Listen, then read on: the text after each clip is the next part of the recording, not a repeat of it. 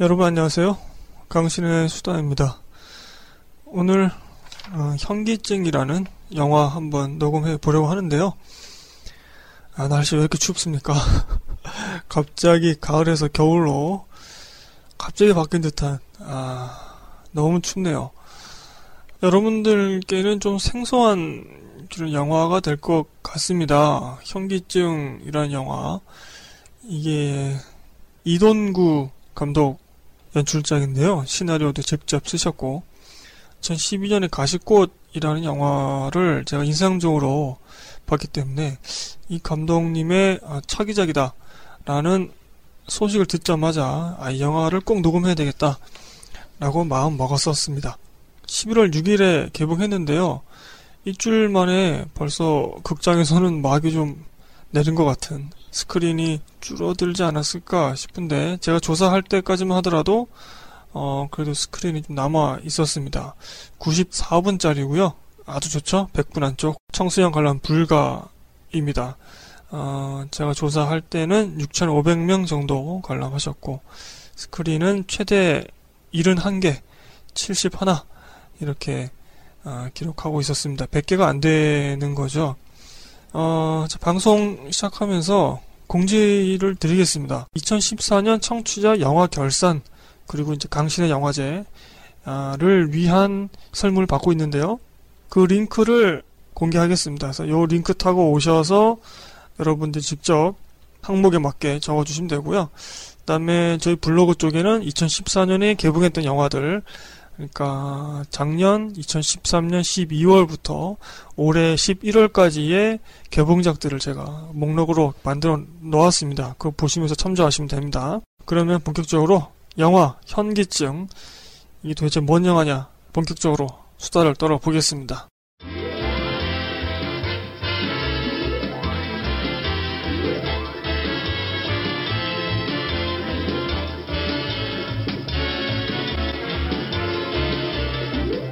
자, 앞서 말씀드렸듯이 이돈구 감독님이 어, 시나리오까지 쓰셨는데요.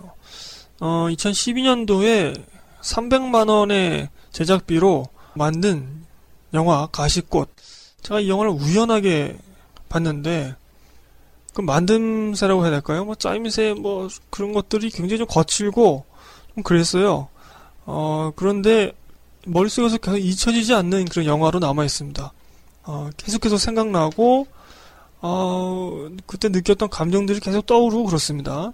어, 그 영화를 이제 만든 후에 2014년에 현기증을 이번에는 3억으로 제작비를 들여서 만들었습니다. 뭐 300만 원이나 3억이나 영화 하시는 분들에게는 굉장히 적은 금액이겠죠. 물론 우리 일반 3억이라 그러면 굉장히 큰 돈이겠지만 그래서 언론에서는 이제 첫 상업 장편작이다 이렇게 소개되고 있는데 글쎄요 3억짜리 영화인데 이것을 상업 영화다 이렇게 하기에는 조금 엄격하지 않나 그런 생각이 듭니다. 출연진들이 조금 유명한 분들, 유명한 배우들이라서 그렇게 말씀하시는 것 같기도 하고 여하튼 간에 이동구 감독은 인터뷰를 보니까 이런 생각으로 이 영화를 만들었다고 합니다. 너무 심한 죄책감은 심지어 공포로 다가와서 죄를 고백하기보다는 그 순간을 피하게 만들지 않을까 라는 생각에서 이 이야기가 출발되었다라고 말씀하시더라고요. 그러니까 시나리오를 그런 생각을 기반으로 해서 쓰신 거겠죠? 음, 자, 이 영화에는 김영애 씨, 도지원 씨, 송일국 씨, 김서훈 씨 나오는데요. 김영애 씨는 변호인에서 그 국밥집 어머니로 나왔던 분이죠. 뭐 도지원 씨는 많이 아실 거고 TV에서도 많이 나왔었죠. 송일국 씨도 주몽인가요? 거기서 나왔던가요? 어, TV 드라마에서 나왔었고 그렇습니다. 아, 김영애 씨의 연기만이 많이 지금 홍보되고 있어요. 그런데 제가 이 영화를 직접 보고 나서는 아, 다들 연기 참 잘하신다. 그리고 참 그 상황에 맞게 이 영화에 맞게 잘하시는 것 같다. 참 느낌이 좋다. 그런 인상을 받았습니다. 어, 김영애 씨가 주인공이긴 합니다. 주인공인데 분량이 아, 다른 분들에게도 많이 좀 분배가 되어 있고요. 참 이런 생각이 들었어요. 이렇게 뛰어난 중년 여배우를 그동안 우리나라 영화판에 썩히고 있었다. 우리나라도 중년 남자 배우, 중년 여자 배우, 정말 연기 잘하시는 분들이 주인공 혹은 중요한 배역을 맡아서 영화를 좀 이끌어갈 수 있는 그런 배역을 맡아서 아, 관객들과 소통할 수 있는 그런 게 있으면 좋지 않을까. 아, 그런 생각이 정말 절실하게 들더라고요. 어디 가서 이런, 이런 연기를 또 볼 수 있겠습니까? 일단 또한 가지 놀랐던 거는 송일국 씨가, 아유, 전 이렇게 연기가 그 느낌이 좋은지 몰랐습니다. 어, 그 병원 씬에서 슬퍼서 울고 있는 도지원 씨를 이렇게 안고 장모님, 그러니까 김영애 씨를 바라보는 아, 클로즈업해서 잡아주거든요. 아, 그런데 그 눈빛이 아, 굉장히 좋더라고요. 뭐라 형언할 수 없는 아, 그런 눈빛으로 딱 바라보는데 아, 굉장히 좋았습니다. 이 영화는 글쎄요 이돈구 감독을 제가 검색하면서 이번에 이런 말들을 많이 하더라고요. 김기덕 감독, 박찬욱 감독의 뒤를 잇는 아, 잔혹 미학을 추구한다. 뭐 그런 말들을 많이 하시던데 글쎄요. 뭐 그렇게 잔혹 미학까지는 아닌 것 같고 그런 홍보 문구보다 이런 말이 좀 더 어울리지 않을까. 가장 김기덕스러우면서도 김기덕 영화보다 훨씬 더 대중적이고 더 매끈한 그런 영화를 만드는 것 같습니다. 음, 예를 들면 제가 소개했던 한공주라는 영화가 있었잖아요. 이수진 감독 연출작인데 그 방송 편에서 제가 말씀드렸지만 참 이창동스럽다. 제가 그런 말씀드렸잖아요. 어, 또 저희 청취자분께서는 다른 감독하고 비교하는 게 본인에게는 조금 좀 기분 나쁠 수도 있다. 그런 말씀도 하셨지만 음, 그것도 충분히 일리가 있는 말씀이죠. 여튼간에 저는 뭐 그런 느낌이 들었습니다.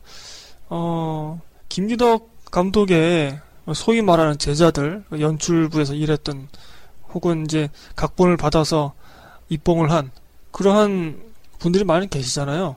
그런데 그분들 중에서도 아, 김기덕스러운 영화 는 제가 본 작품 중에서는 없던 걸로 제가 기억을 하고 있습니다. 그런데 정작 어, 김기덕 감독의 제자가 아님에도 가장 김기덕스러운 영화를 만든 게 아닌가. 이 가시콕과 현기증 두 편을 보니까 아, 그런 생각이 좀 명확하게 아, 드는 것 같습니다. 음, 그러면서도 어, 김기덕 감독의 소위 말하는 그런 좀 아쉬운 부분들 이런 것들을 잘 대중적으로 메꿔 놓은 어, 그러한 영화인 어, 것 같습니다. 아 그렇다고 이 영화가 완전하게 대중적인 영화다 이렇게도 말씀드리진 못할 것 같습니다.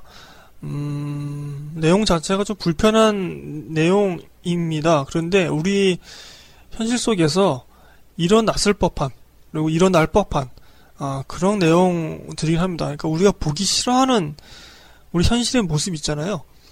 그래서 이 영화 나중에 VOD로 꼭 보시길 바라는데 청취자분들이 나중에 이 영화를 보시게 될 때는 현실적인 이야기이다 라는 음, 생각으로 영화를 보신다면 그나마 조금 아, 불편함, 불쾌함 이런 것들이 좀 아, 감쇄되지 않을까 아, 그런 말씀 드리고 싶고요. 자, 이 영화 줄거리를 말씀드리겠습니다. 제가 지금 아, 팜플렛을 가지고 있는데 거기 써 있는 거 그냥 읽어드릴게요. 김영애는 큰딸 도지연과 사위 송일국 그리고 고등학생인 작은딸 김서은과 살고 있다. 그러니까 이 네 명의 배우들이 모두 가족인 겁니다. 가족 공동체인 거죠. 오랜 기다림 끝에 도지연이 아기를 낳자 가족 모두는 행복감을 젖는다. 하지만 김영애의 치명적인 실수로 가족의 화목을 깨는 엄청난 사고가 발생한다. 어, 김영애 씨가 아기를 죽입니다. 사고로. 심한 죄책감과 공포감에 김영애는 자신의 죄를 침묵하고 가족들은 그런 엄마에 분노한다. 김행희는 점점 감정 조절이 어려워지고 가족 모두는 각자 직면한 자신의 고통 때문에 서로를 더 이상 배려할 수가 없다. 그들이 맞이할 비극의 결말은 과연 무엇일까? 라고 써 있, 있습니다. 세 가지 정도로 이 영화를 말씀드리려고 하는데요. 이 영화에서 어, 어떤 지점을 더 중요시 하는가에 따라서 각자 좀 관점이 바뀔 텐데 불안, 가족의 해체, 죄책감 이렇게 세 가지 정도로 한번 나눠서 보려고 하는데요. 현실적인 이야기이기 때문에 여러 가지 생각을 하시면서 보실 수 있고 또 생각하기 좀 싫어하는 분들일지라도 아, 이 영화가 가지고 있는 그런 아, 파괴적인 에너지라고 해야 될까요? 그리고 배우들의 아주 좋은 연기들 이런 것들 보시면서도 충분히 영화적인 재미를 느끼실 수 있을 거라고 생각합니다. 또 초반 10분에 기본 설정이 설명되어야 되고 또 관객의 몰입감을 이끌어내야 된다 말씀드렸는데 이 영화는 충분히 어, 그 조건을 충족하기 때문에 여러분들 영화 보실 때 어, 쉽게 몰입하실 수 있을 것 같습니다. 자 그러면 첫 번째 제가 말씀드리고 싶은 불안 요거부터 말씀을 한번 드려보도록 하겠습니다. 그런 게 좀 있는 것 같아요. 잊게 되는 것과 잊혀지는 것에 대한 불안이 좀 있는 것 같습니다. 그러니까 본인도 뭘 자꾸 잊어버리잖아요. 어떤 뭐 그것이 건망증이든 아니면 뭐 치매든 뭐 이 영화 속에서는 이제 그런 식으로 나오지만 그런 것도 있고 나이가 들수록 잊혀진다는 것에 대한 좀 불안이 좀 있는 것 같더라고요. 극한 변화를 겪죠. 중년 여성들은 소위 말하는 뭐 갱년기라고도 할 수 있고 그런 중년 여성의 불안을 아, 이 영화에서는 김영애 씨가 현기증 증세를 보이는 걸로 아, 형상화되고 있는 것이 아닌가 그런 좀 오바스러운 해석을 좀 해보겠습니다. 특히 이 영화에서의 김영애 씨는 이 가정 내에서 일어나는 그런 사건들을 가장 어른인 이 김영애 씨 혼자서 감당해야 되는 거죠. 이것에 대한 스트레스와 불안이 갱년기, 무력감 이런 것들과 복합적으로 중첩되고 또 축적되어서 이 김영애 씨가 영화상에서 표현하는 히스테릭한 그런 연기의 근거가 되고 있는 것이 아닌가 그런 생각을 해봤습니다. 혹시 청취자분들 중에 어머니께서 이런 갱년기 어떤 신체적인 정신적인 변화를 좀 극심하게 겪었던 분이라면 이 영화 속에서 김영애 씨 연기하는 것이 아 저게 너무 오버하는 거 아니야? 이런 생각을 할 수가 없다는 거죠. 왜냐하면 실제로 그렇게 좀 감정 변화의 폭이 크고 우울함에 빠지면 우울함에 아주 깊숙하게 빠지고 아, 그런 경우가 있거든요. 그 지금까지 내가 보아왔던 어머니가 아니게 되는 거예요. 그래서 이 영화 속에서도 김영애 씨의 캐릭터 설정 혹은 연기 이것이 너무 과하다거나 비현실적이다 이렇게 느껴지지 않았고 아 오히려 아 정말 저럴 수 있다 그리고 이 영화 속에서는 깜빡깜빡하는 그런 치매 증상이 중요한 소재로 쓰이거든요. 영화 처음 딱 시작하면은 밥상을 차리는데 그 상 차리는 걸 혼자 차립니다. 어머니가.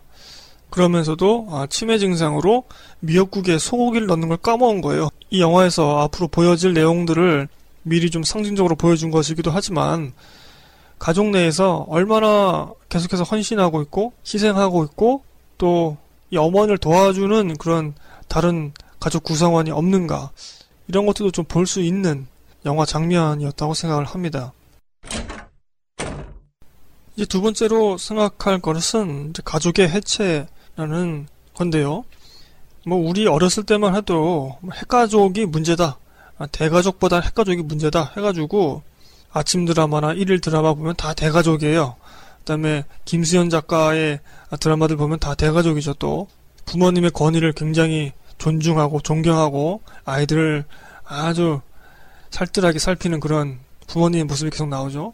이것이 대가족과 핵가족을 대조시킨 거죠. 오늘날에는 별로 없는 대가족에 대한 향수라고도 볼 수 있겠고. 근데 꼭 그럴까? 핵가족이 그 자체가 문제일까? 라는 생각을 좀 해봤습니다. 대가족, 핵가족이 문제가 아니라 가족 내에서 다른 구성원에 대한 어떤 수인 한도가 점점 낮아지는 게 문제가 아닌가. 인내심의 한도라고 볼 수 있는 거죠. 얼마까지 참을 수 있느냐, 얼마까지 배려할 수 있느냐, 그것을 얼마나 훈련하고 얼마나 배울 수 있는가. 그것이 문제이지. 뭐 대가족이라 해가지고 꼭 뭐 더 화목하고 핵가족이라 해가지고 더 불행하냐 더 버릇이 없냐 애들이 그렇게 생각하지는 않습니다. 얼마나 배우고 얼마나 훈련하냐 그 차이라고 생각하는데요. 어떻게 보면 가족이라는 게 가장 따뜻한 집단이지만 가장 무서운 집단이 될 수도 있거든요. 가깝기에 오히려 더욱 가족에 대한 실수 이런 것들이 더 냉혹하고 증오스럽게 판단받는 것이 아닌가. 근데 가족이기 때문에 더 많은 걸 기대하게 되고 더 의지하게 됐는데 그것을 뒤통수를 맞아 버리니까 더 심한 상처가 되는 거죠. 그렇기 때문에 가족이기 때문에 더 따뜻하지만 더 무서울 수 있는 집단이 이 가족이라는 거죠. 그 일본 영화 걸어도 걸어도라는 게 있죠. 얼마 전에 그 그렇게 아버지가 된다라는 영화를 만들었던 감독 님의 작품인데 그 걸어도 걸어도라는 영화에서는 그러한 가족들과의 섭섭함 혹은 냉혹함 이런 것들을 가족의 울타리 안에서 그냥 해소시켜 버립니다. 불안불안하죠. 영화를 보면 싸울 것 같고 그래도 가족의 사랑으로 잘 마무리가 돼서 한 세대가 또 이어지고 이렇게 결말이 되거든요. 그런데 이 영화 현기증에서는 완전히 그것을 냉혹하게 그냥 까발려 놓습니다. 그냥 드러내 놓아버리죠. 가족이기 때문에 더 상처받고 더 상처를 줄 수 있는 말을 할 수 있잖아요. 나는 저 사람을 더 잘 아니까. 아, 이게 더 무서운 거죠. 이 영화 속에서는 그것을 완벽하게 구현합니다. 어, 뭐 예를 들면 그거죠. 송일국 씨가 부모님이 없는 것 같아요. 그래서 이제 송일국 씨가 장모님의 그런 행동에 대해서 약간 좀 의심을 갖죠. 아, 장모님이 일부러 애기 죽인 거 아니야? 뭐 이런 뉘앙스 얘기를 합니다.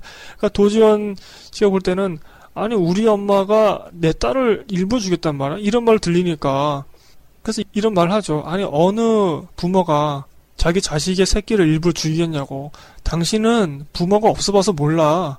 이런 얘기를 합니다. 이게 서로 상처 주는 거죠.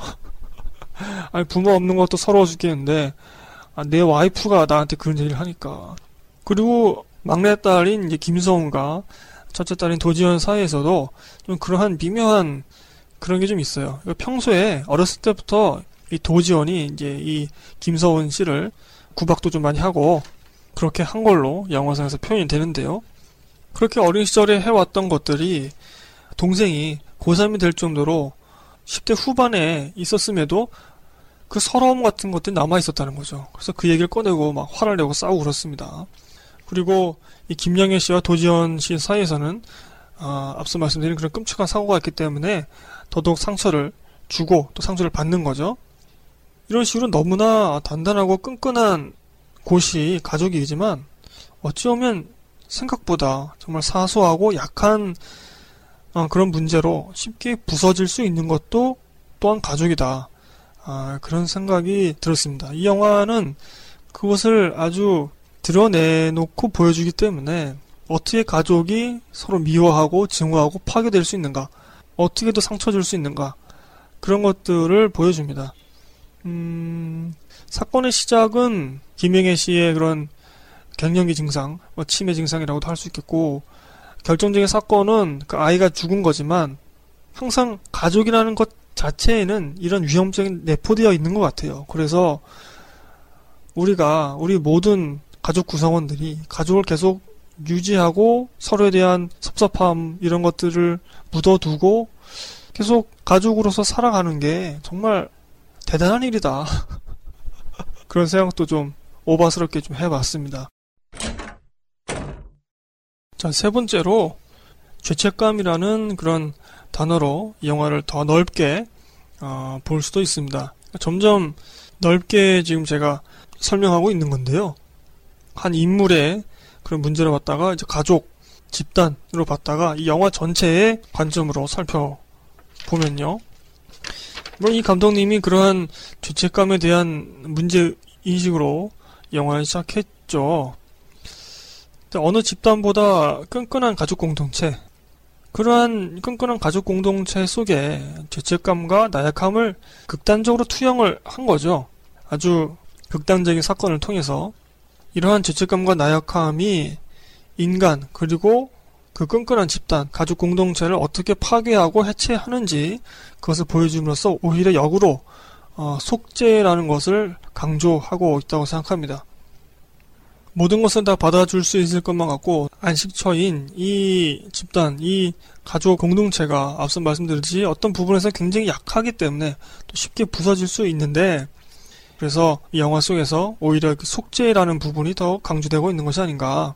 이것이 그 김기덕 방식의 결말, 뭐 영화 피에타라든가 1대1이라는 영화를 보면 속죄를 하기 위해서 자기 자신을 내 던져버리죠.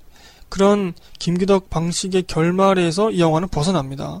그런데 그렇기 때문에 오히려 죄책감과 나약함에서 헤어나지 못하게 됨을 보여주고 있습니다.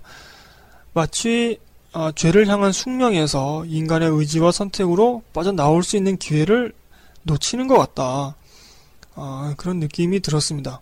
앞서 말씀드린 그 김기덕 감독의 영화 피에타와 1대1에서는 어, 그 인물이 스스로 속죄의 길을 가기 위해서 극한 선택을, 행동을 취하게 되거든요. 근데 이 영화에서도 그것을 하려고 합니다. 인물이. 그것을 하려고 하는데 결국은 못하게 되죠. 그것을 못했다는 죄책감은 계속 그 굴레 속에 빠지는 거죠. 뭐 꼭 그렇게 아, 피를 봐야 되는가? 이거에 대해서는 뭐 후반에 제가 또 말씀드릴 수 있겠지만 이동구 감독의 전작 앞서 소개해드린 가시꽃이란 영화에서는 어, 남자 주인공이 사랑조차 죄책감으로 완성시키고 철저한 속죄의 길을 걸으면서 영화는 끝납니다. 음, 어떻게 보면은 피에타하고도 약간 뭐 비슷한 결말일 수 있겠는데 그에 반해 이 영화 현기증에서는 세 번 정도 속죄를 할 수 있는 아, 그런 찬스가 있었다.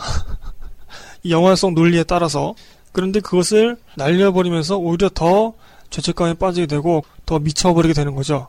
더 망상 속에 빠지게 되고 해석의 차이가 있을 수 있겠는데 이제 거울을 보는 씬이 나와요. 후반에 보면은 김영애 씨가 손거울이라고 해야 할까요? 탁상 거울 그걸 보는데 그 모서리 부분에 두 눈을 찔르려고 합니다. 스스로. 근데 그것을 안 하죠. 만약에 김기덕 감독이었으면은 그 눈을 찌르죠. 스스로. 피를 막 흘리고 괴로워서 소리 지르는 걸로 아마 영화 끝날지도 모릅니다. 근데 그 방식이 좀 격하고 참혹하기 때문에 여러 관객들이나 청취자분들이 싫어하실 수 있는데 만약 그것만 이렇게 싹 걷어내고 본다면 어, 내가 죄를 지었기 때문에 속죄를 해야 되겠다는 그 생각 자체는 인간이 도달할 수 있는 가장 고귀한 수준이거든요. 내가 누군가에게 나를 바쳐서까지 속죄한다는 것은 김민덕 감독 영화에서는 그러한 인물들이 몇몇 나오죠. 그리고 결말에서 약간 좀 센 장면들로 그것이 또 표현될 뿐이죠. 근데 이 영화 속에서도 비슷하게 할 수 있었는데 그것을 피해가죠. 이것은 이동우 감독이 앞서 말씀드렸던 죄를 고백하기보다도 그 순간을 피하게 되는 그 인간의 아, 본성, 비겁하고 나약한 그런 본성을 정말 아, 제대로 보여주고 있는 겁니다. 아, 그렇다고 해서 제가 뭐 폭력적인 방법으로 꼭 속죄를 해라 이걸 말씀드리는 건 아닙니다. 이 영화 속의 논리를 따르자면 그렇다는 얘기죠. 어, 계속해서 그런 속죄의 찬스가 오는데 주인공이 피해버리죠. 너무나 두렵기 때문에 그러한 현실 도피라고 해야 될까요? 그것이 어, 김영애 씨의 상상 혹은 망상신으로 형상화되죠.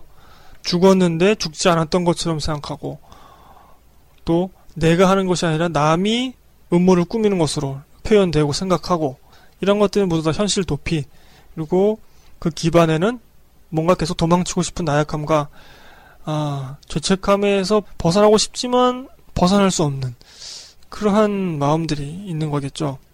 앞서 잠깐 말씀드렸지만 이 죄책감 혹은 이 속죄를 할 때 죽음 누군가를 죽였어요. 그것을 속죄하기 위해서 내가 꼭 죽어야 되는가? 죽음을 죽음으로 갚는 것이 꼭 옳은가? 어, 그런 생각도 잠깐 해봤습니다.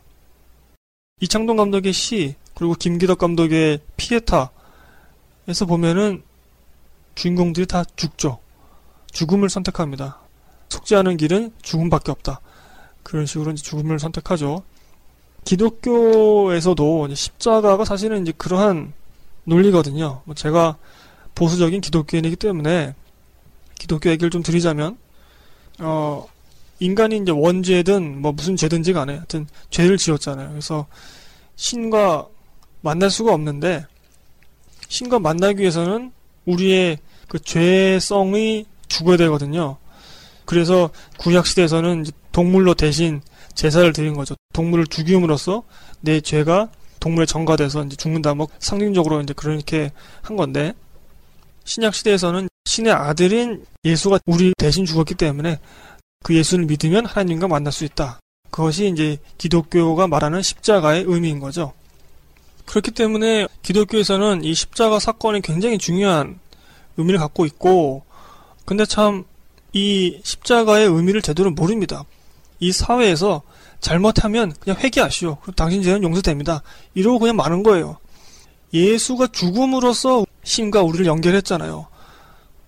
그러면 우리는 이 세상에서 뭔가 죄를 지었으면 누군가에게 우리가 그것을 죽음으로 속죄를 하지는 않겠지만 이 세상에서는 피해자에게 우리도 정말 그렇게 겸손한 마음으로 속죄를 해야 되는 겁니다.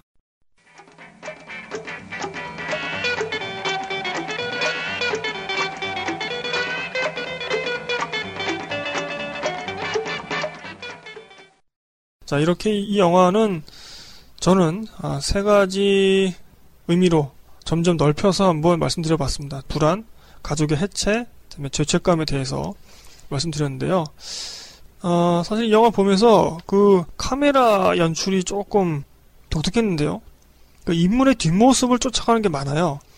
관객은 스크린에 그 인물의 등짝만 보이는 거죠. 얼굴이나 표정이 보이는 게 아니라 그렇기 때문에 직접적인 감정을 맞닥뜨리기보다는 좀 거리를 둔 채 행동과 사건에 좀 더 주목하게 되는 그런 효과를 낳고 있지 않는가.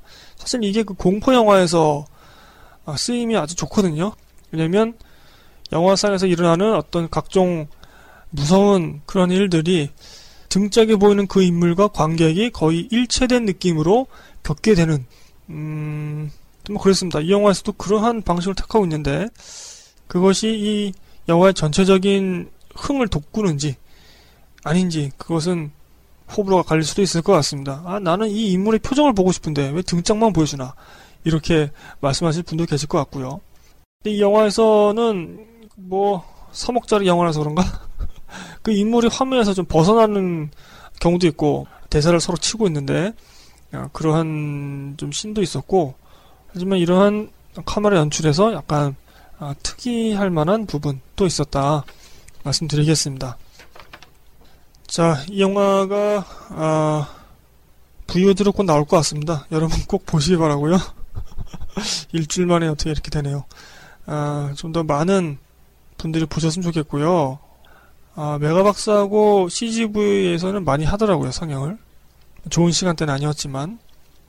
자, 아, 저희 2014년 청취자 영화 결산 강신의 영화제를 위한 설문 링크를 제가 공개하겠습니다. 여러분 그 링크 타고 오셔서 어, 꼭 참여해 주시길 바랍니다. 제가 12월 중순쯤에 요 설문 조사 결과를 바탕으로 강신의 영화제를 하겠습니다.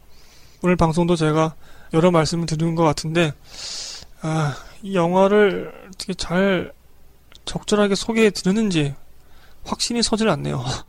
맨날 그러네요. 가장 좋은 방법은 여러분들이 직접 영화를 보시는 거겠죠. 음, 올해는 정말 좋은 독립 영화들 그리고 데뷔 감독들이 있었던 것 같습니다.